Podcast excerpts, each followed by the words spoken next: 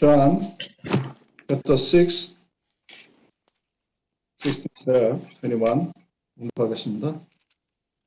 저번에 제자들이 바다에 내려가서 배를 타고 바다를 건너 가버나움으로 가는데 이미 어둡고 예수는 아직 저희에게 오시지 아니하셨더니 큰 바람이 불어 파도가 일어나더라. 제자들이 노를 저어 10여리쯤 가다가 예수께서 바다 위로 걸어 배로 배 가까이 오심을 보고 두려워하거라. 가라사대 내니 뛰어 말라 하신대. 이에 기뻐서 배로 영접하니 배는 곧 저희의 가려던 땅에 이르렀다. 아멘. 우리들이 어, 매일매일을 살아가면서 놓치고 있습니다, 사실은. 우리가 알지 못하고 아니 모른 척 하면서 살아가지만 여러분이 항상 기억하고 있어야 될 것이 바로 시간입니다. 그 시간이 어떻게 흐르냐를 여러분들이 기억하며 사셔야 됩니다. 이 시간에 대한 관념이 동서양이 아주 큰 차이가 나죠. 기독교라고 하는 서양 일서에서 시간의 관념은 처음과 끝이 있습니다. 알파와 오메가가 있고 직선의 형태로 시간이 흘러간다고 믿고 그렇게 생각합니다. 동양이라고 불려지는 이 아시안 계통의 문화에서는 이 시간은 끝이 없습니다. 처음도 없고 끝이 없어요. 그래서 원이라는 개념으로 우리들에게 나타나고 자기들은 무한대의 시간 속에서 살아간다고 그렇게 생각을 합니다. 이 동서양의 시간에 대한 관념 중에 어느 것이 더 맞냐 틀리냐를 말하는 것이 아니라 그들이 어떻게 생각을 하고 믿든 간에 시간은 흘러갑니다. 그리고 그 시간의 흐름 속에서 우리는 또 다른 누구를 만나며 살아갑니다. 이것이 삶에 대한 종교적인 접근 방법입니다. 이 시간의 흐름이 우리에게 주어진 생명이라면 그 시간 안에서 만나는 만남은 우리들에게 주어진 축복입니다. 하나님이 태초에 만드신 그 창조의 질서대로 높은 곳에서 낮은 곳으로 강하고 부한 자에게서 약하고 가난한 자에게 그런 시간의 흐름, 흐름이 이루어지면 세상은 정말 아름다운 세상이 될 것입니다. 우리들이 사는 이 세상이 왜 점점 더 아름답지 못하느냐 하면은 그것은 세상이 하나님의 원하시는 질서대로 살아가지 못하기 때문입니다. 하나님이 원하시는 질서 가운데 살아가지 못하면서 만남이 잘못되어져 갈 때 우리는 하나님이 원래 우리들에게 주시고자 하셨던 그 하나님의 은혜와 사랑과 축복이 가득한 그런 삶을 살아가지 못하는 것입니다. 언제 시간이 되면 한번 말할 수 있는 기회가 있을지 모르겠지만 하나님이 때 오셔서 팔복을 말씀하실 때 천국에 가까웠으니 회개하라 그런 말씀을 하신 거 여러분 기억하실 것입니다. 이게 모두 다 기독교적인 용어로 해석이 되어 있는데 원래 그 그릭 원어의 뜻으로 해석하게 되면 하나님의 나라라는 새로운 질서가 나타났으니 너희들의 생각을 하나님의 질서에 맞춰라. 이것이 어, 지극에 가까운 그런 해석입니다. 즉 하나님의 왕국이라고 하는 이 바셀리아는 하나님 나라의 질서를 의미합니다. 그리고 회개하라고 번역되어진 이 말은 그 하나님의 질서에 맞추어서 여러분의 생각을 바꾸라는 얘기입니다. 근데 그것이 이제 기독교적 용어로 회개로 바뀌어서 우리들은 굉장히 좁은 테두리 안에 갇혀 있는데 여러분들은 여러분들이 인식하든 인식하지 못하든 받아들이든 받아들이지 않든 옳다고 생각하든 그러고 생각하든 시간 안에 살고 있습니다. 그 시간이 처음과 끝에 있는 알파, 오메가가 있는 직선의 삶의 형태든 아니면 시작도 없고 끝도 없는 엔들리스한 무한대의 원의 형태든 여러분들 그 시간의 흐름 속에서 살면서 누군가를 만납니다. 그리고 헤어집니다. 이것이 삶이에요. 목사로서 또는 한 아이들의 아버지로서 우리들의 자라난 자녀들을 위해 기도할 때 제가 항상 항상 하는 기도는 그 자라는 아이들이 좋은 부모를 만나고 좋은 친구를 만나고 좋은 스승을 만나고 좋은 배필을 만나고 하나님을 만나기를 기도하는 것이 저희의 기도의 제목입니다. 부모를 잘 만나는 것 대단한 축복입니다.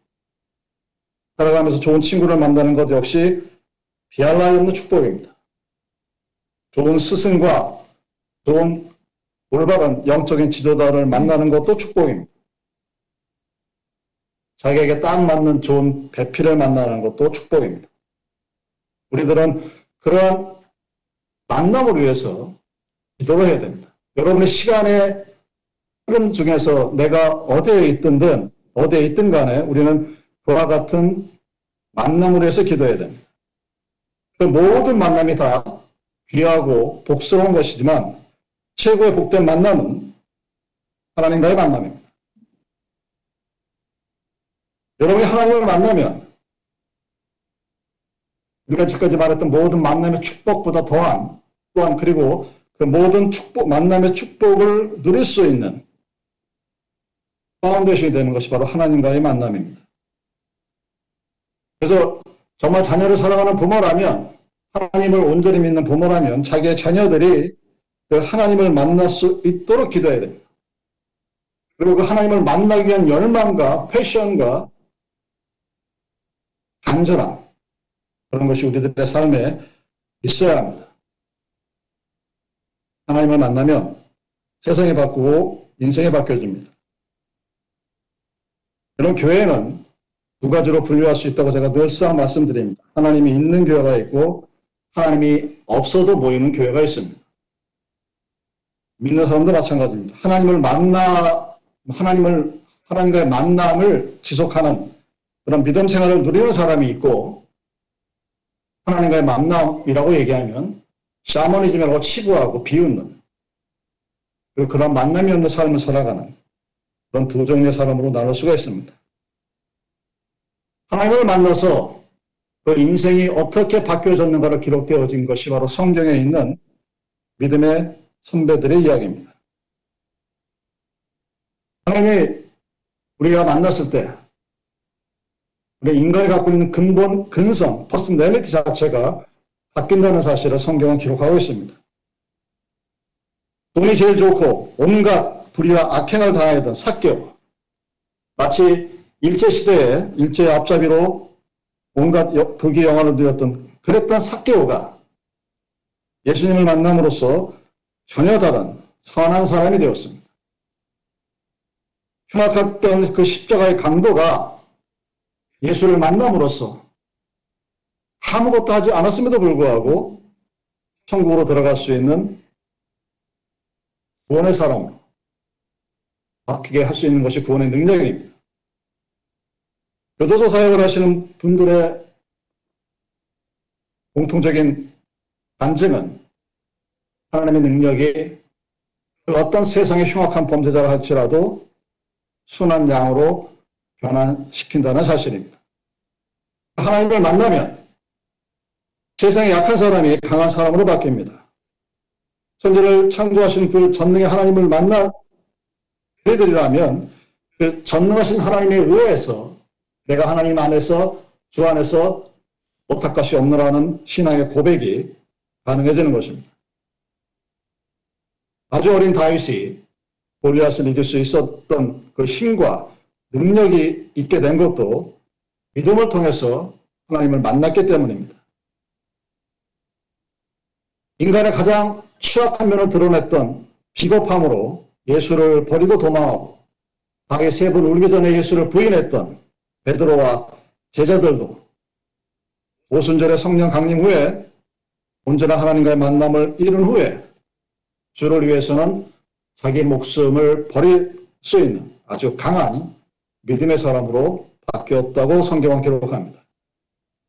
아주 평범하고 그들이 일상 보았던 그런 제자들이 그냥 늘상 나와 똑같았던 그런 제자들이 역사를 바꿀 수 있는 능력의 사람으로 바뀌어진 것입니다.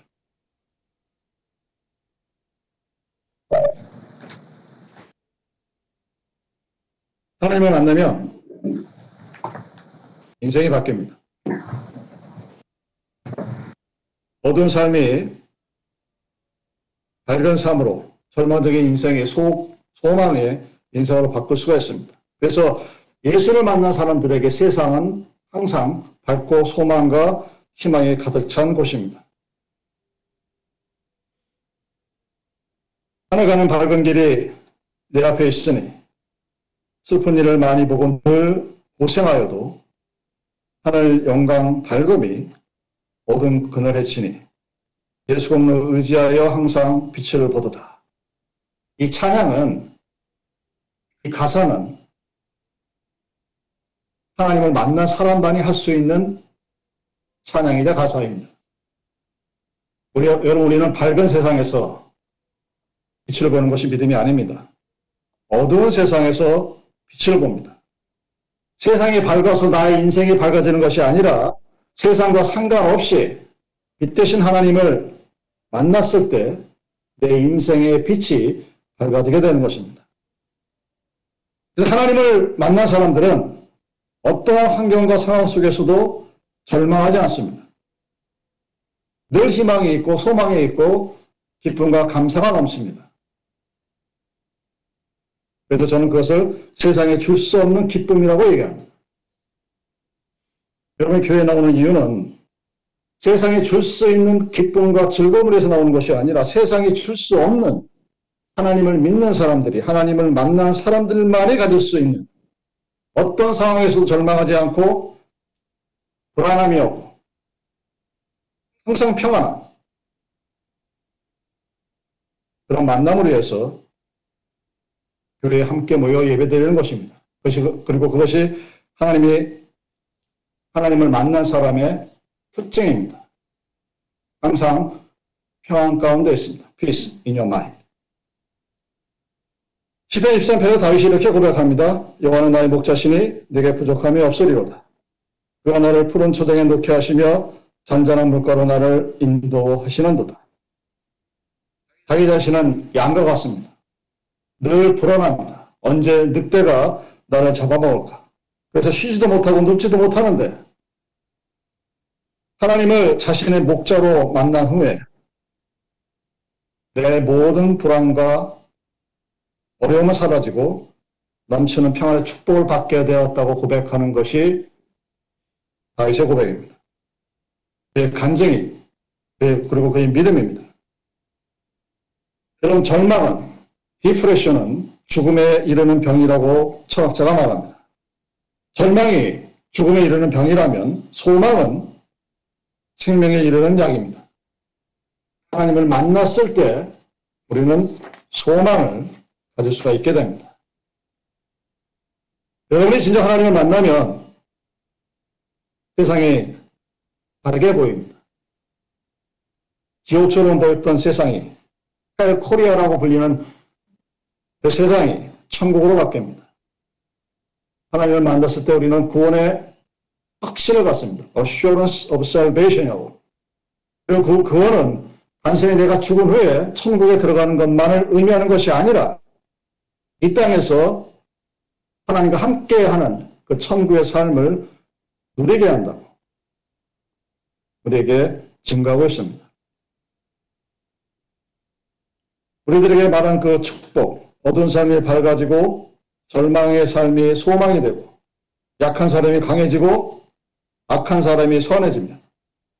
불안한 삶이 평안으로 바뀌는 것은 바로 모두 이 구원의 축복 때문에 이루어지는 것입니다.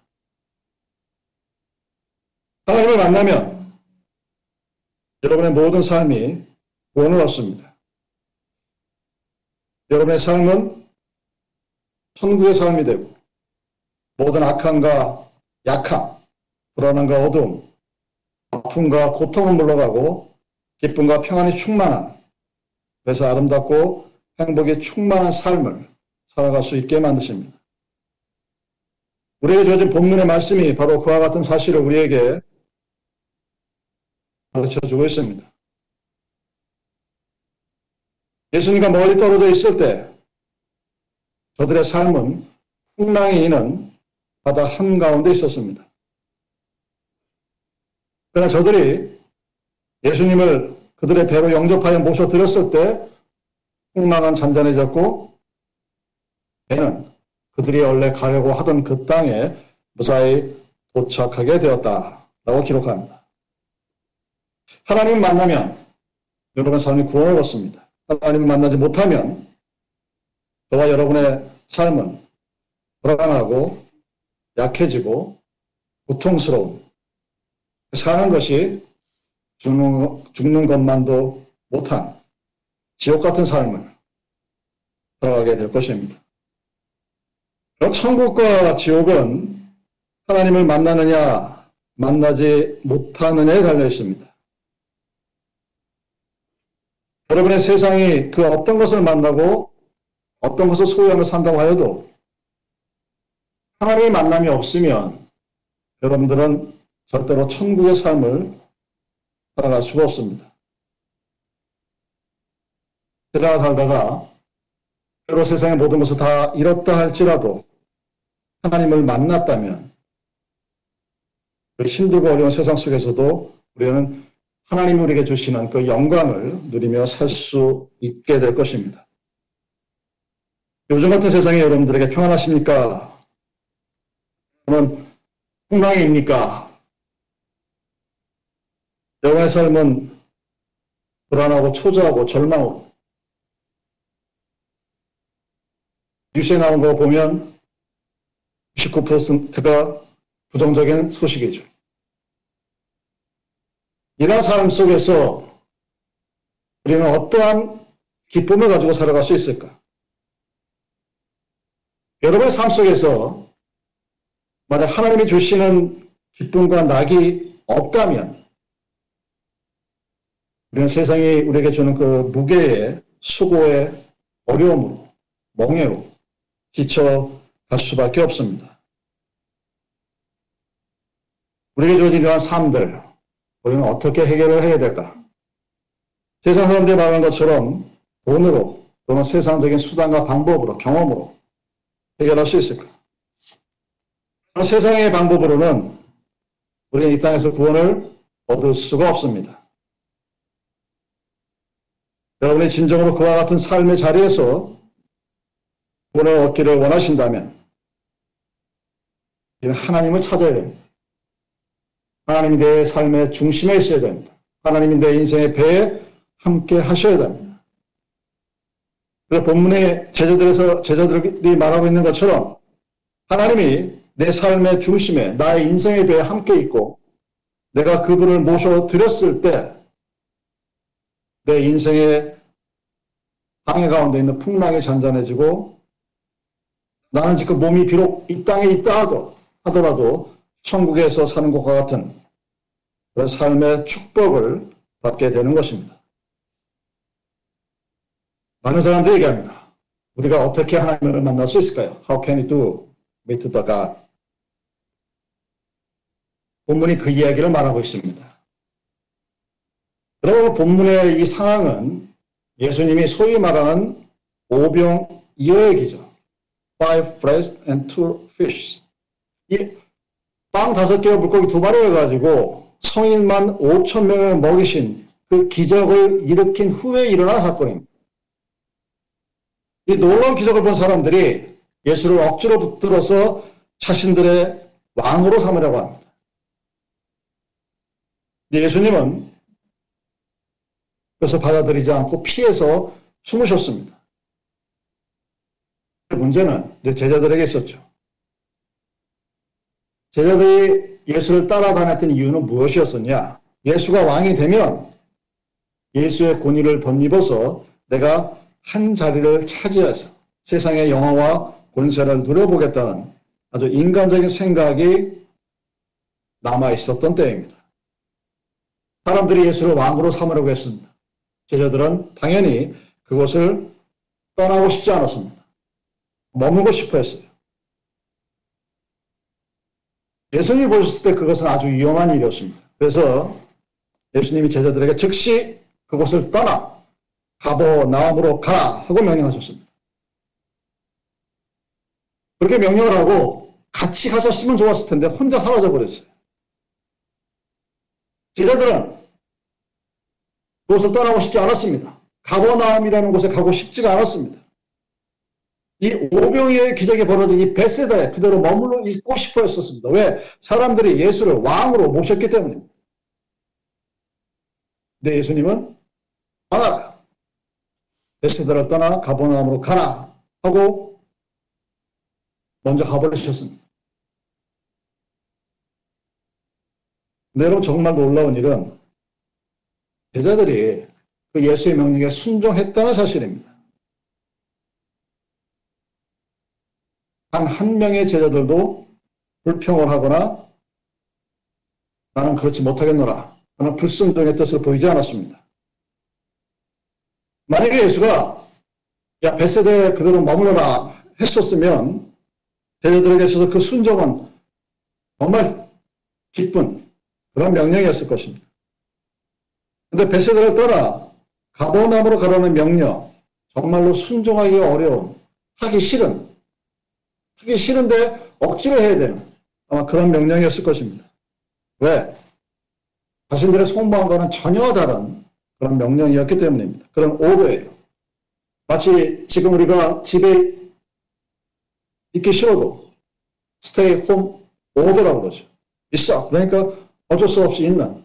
그러니까 하기는 해야 되겠는데 그렇게 썩 하기는 싫어. 그럼에도 불구하고 제자들은 예수님의 명령에 순종 했습니다. 그런데 이게 문제가 생기죠. 배를 타고 벳새다에서 가버나움 가는데 바람이 반대 방향으로 가버나움부터 벳새다로 불어옵니다. 아무리 노를 젓고 애를 써도 배가 앞으로 나아가진 않습니다. 그냥 가만히 있으면 내가 열심히 열심히 살려고 노력했는데 배 때문에 나는 뱃에 들어갔습니다. 라고 불러대도 전혀 문제될 것이 없는. 왜? 베세다는 솔직히 자신들이 있고 싶은 그런 곳이었기 때문입니다. 그럼에도 불구하고 제자들이 자신들이 그렇게 썩 가고 싶지 않았던 가보나움을 가기 위해서 풍랑과 싸웁니다. 거꾸로 불어오는 바람과 싸웁니다. 바람이 거꾸로 불었으면 얼마나 좋았을까요? 베세다에서 가보나움으로 불었으면 참 순종하기도 쉬웠을 텐데. 근데 어쨌든 그들은 열심히 노력하고 싸웠습니다. 예수님을 만나는 순간이 바로 그 순종을 위해서 예수님의 명령을 지키기 위해서 처절하게 싸웠던 그 현장에서 이루어집니다. 여러분 생각해 보십시오. 만약 제자들이 풍랑과 바람이 너무 불어서 우리는 애를 쓰고 노력을 했지만 바람이 우리를 베세다로 돌려 보냈습니다. 얼마나 핑계대기가 좋습니까? 이에 이런 이야기는 이거가 마찬가지입니다. 하나님이 나에게 조금 잘해주시면 나는 절대 하나님을 떠나지 않았을 거예요. 근데 하나님이 내 마음에 들지 않게 하셨으니까 나는 그냥 베세다에 있겠습니다. 라는 말과 똑같습니다. 만약에 당시의 제자들이 풍랑과 바람을 핑계 삼아서 베세다로 돌아오려고 했었다면 예수님은 바다를 걸어 제자들에게로 가지 않았을 것입니다. 예수님께서 왜 바다를 걸어서 제자들에게 걸었느냐 하는 그 중요한 이유는 그들이 가버나움으로 가려고 저들의 힘으로는 이길 수 없는 풍랑과 바람과 그것들을 이기기 위해서 싸우고 있었기 때문입니다. 바로 그 이유 때문에 예수님은 걸어 제자들에게 하셨고 제자들은 기쁨으로 예수님은 자기들의 배로 영접할 수 있었던 것입니다. 이 본문은 우리가 어떻게 하나님을 만날 수 있는가 하는 방법을 보여주고 있습니다. 여러분이 하나님의 말씀과 명령에 순종하기 위해서 세상을 역행하며 어게인스트하며 세상과 싸우는 그 투쟁을 할때 내가 주의 말씀에 순종하기 위해 세상에 무릎 꿇지 않고 싸워 나갈 때 예수님이 우리들에게로 걸어오십니다. 만약에 우리가 하나님의 말씀에 순종하지 아니하고 욕심에 사로잡혀서 벳세대를 있는 한 우리는 그 베세다에서는 하나님을 만날 수가 없습니다. 예수님이 왕이 된 그 영광의 자리였던 베스다를 떠나 가버나움으로 가려고 하다가 조그만 풍랑이 일고 바람이 불 때 그걸 핑계 삼아 싸우지 아니하고 내 마음은 온유로되 육신이 연약하다 하는 성경의 말씀을 위한 삼아 선한 싸움을 포기하고 세상을 거스르지 못하고 베세다로 돌아가는 한 그런 사람들은 절대로 그들의 인생에서 예수님을 만나는 축복을 누리지 못한다는 사실입니다. 여러분 우리는 약합니다. 그래서 우리는 세상의 풍랑과 바람을 만났을 때 싸워봤자 이길 수가 없습니다. 코로나 바이러스 하나 가지고 전 지구가 지금 올스타 때 있는 상태죠. 우리는 이길 수 없는데 그럼에도 불구하고 그것이 하나님의 명령이라면 우리는 그 세상의 풍랑과 바람과 싸워야 야만합니다. 세상을 거스리고 세상의 풍랑과 바람과 싸웠을 때 우리의 힘으로 승리할 수 있는 것이 아니라 우리는 승리할 수 없지만 우리는 나의 힘을 가지고 그 세상의 풍랑과 싸워 이길 수 없지만 그럼에도 불구하고 우리가 그 풍랑과 싸워 나갈 때 세상을 갈라 나가려고 했을 때 바로 그 순간 하나님이 바다를 걸어 오셔서 우리에게 오시기 때문입니다. 내가 세상을 거스려 하나님의 뜻에 맞추어 살아가려고 했을 때 하나님께서 우리를 만나 주십니다. 바로 그 순간 하나님을 만날 수가 있게 됩니다. 여러분이 믿음의 생활을 하면서 순정의 싸움을 하지 않았다면 여러분 하나님을 만날 수가 없습니다. 아무리 내가 하나님을 잘 믿습니다. 순정에 좋으신 하나님 고백해도 바람에 휩쓸려 그냥 뱃세대에 머물러 있기를 원한다면 우리는 하나님을 만날 수 없습니다. 그러나 하나님을 만나면 풍랑이 잠잠해집니다. 그리고 하나님이 명령하셨던 내가 가려고 하려던 그 땅에 우리는 무사히 행해할 수가 있게 됩니다. 그래서 여러분 세상이 우리에게 풍랑을 불고 바람을 불어도 우리는 겁을 낼 필요가 없습니다. 싸워야 합니다. 세상을 거스는 정신으로 살아야만 합니다. 왜냐하면 그러한 싸움을 통해서 그러한 순종의 역사를 통해서 우리는 하나님을 만날 수가 있게 되고 그 하나님의 만남을 통해서 우리는 세상에 대해 이긴 자라는 선언을 할 수가 있게 됩니다. 나의 믿음으로 우리의 힘으로 풍랑이 잔잔해지는 것이 아닙니다. 우리가 만난 하나님의 힘과 능력으로 바다가 잔잔해집니다. 어떤 면에서 보면 우리가 하는 이 믿음의 싸움은 세상을 이기기 위한 싸움이 아니라 하나님을 만나기 위한 투쟁입니다. 이길 수 없는 힘든 싸움입니다. 여러분 기억하시겠지만 1900년 초에 페니실린이 발견됐을 때 모든 과학자들이 이제는 인류가 병 때문에 죽을 일이 없다라고 선언했습니다. 슈퍼박테리아가 나온 것은 그로부터 불과 30년이 지난 후에 아마 조만간 우리도 이 코로나 바이러스에 대한 백신을 개발할 겁니다. 치료제가 나타날 거예요. 그렇다고 해서 영원히 끝나는 것이 아니죠. 우리는 늘 힘들지만 이길 수 없는 그 힘든 싸움을 하나님 말씀에 순종하기 위해서 죽음을 무릅쓰고 싸우는 사람들, 하나님 말씀을 지키기 위해서 순종하는 사람들을 하나님이 절대로 그냥 내버려 두지 않는다는 사실을 우리는 본문을 통해서 알 수 있습니다. 하나님이 바다를 건너서라도 우리를 찾아오십니다. 그리고 우리를 만나 주십니다. 내가 믿음의 선한 싸움을 싸우고 그 마지막까지 달려고 애를 쓸 때 나는 부족하고 약하고 힘들어서 쓰러지고 넘어지고 힘들어하지만 바다 위로 걸어서라도 하나님은 나를 만나기 위해서 오신다는 사실입니다. 여러분 하나님을 만나지 않으면 우리는 구원을 얻을 수가 없습니다. 우리가 잘 알고 있는 것처럼 이 하나님의 나라, The Kingdom of Basilia는 돈으로도 갈 수 없고 지식으로도 갈 수 없고 세상적인 힘과 권력으로도 갈 수 없는 나라입니다. 그런 것을 하나님의 갈 수도 없고 그런 것을 가지고 이 땅에서 하나님이 우리에게 주는 그 놀라운 평안과 기쁨을 누리며 살아갈 수도 없습니다. 돈이 없어도 힘이 없어도 지식이 없어도 하나님을 만나면 구원은 없습니다. 천국에 갈 수 있고 천국처럼 이 땅에서 살 수 있습니다.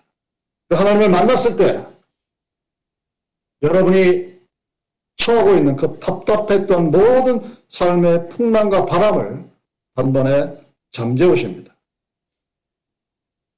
그 상황이 어떻게 변해도 우리는 하나님을 만난 사람들은 이 땅에서 주님이 주시는 기쁨과 즐거움 그리고 평안을 누리며 내 사는 어느 곳이 하늘나라라 하는 믿음의 고백을 찬양을 하며 살아갈 수가 있게 되는 것입니다. 그래서 여러분의 삶은 하나님을 만났느냐 그렇지 않느냐에 달려 있습니다.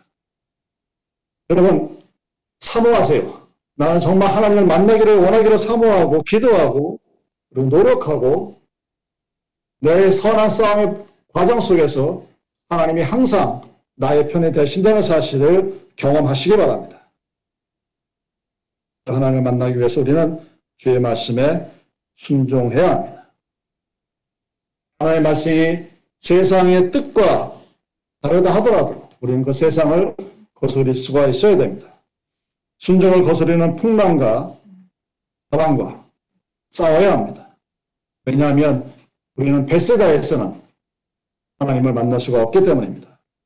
내 마음으로 정말 원치 않는 가보나움이라 할지라도 하나님께서 명령하셨고 그 명령에 순종하기 위해서 자신과 싸우고 세상과 싸워서 풍랑과 바람 가운데서도 지치지 않고 노를 저었을 때 바로 그 순간 우리는 하나님을 만납니다.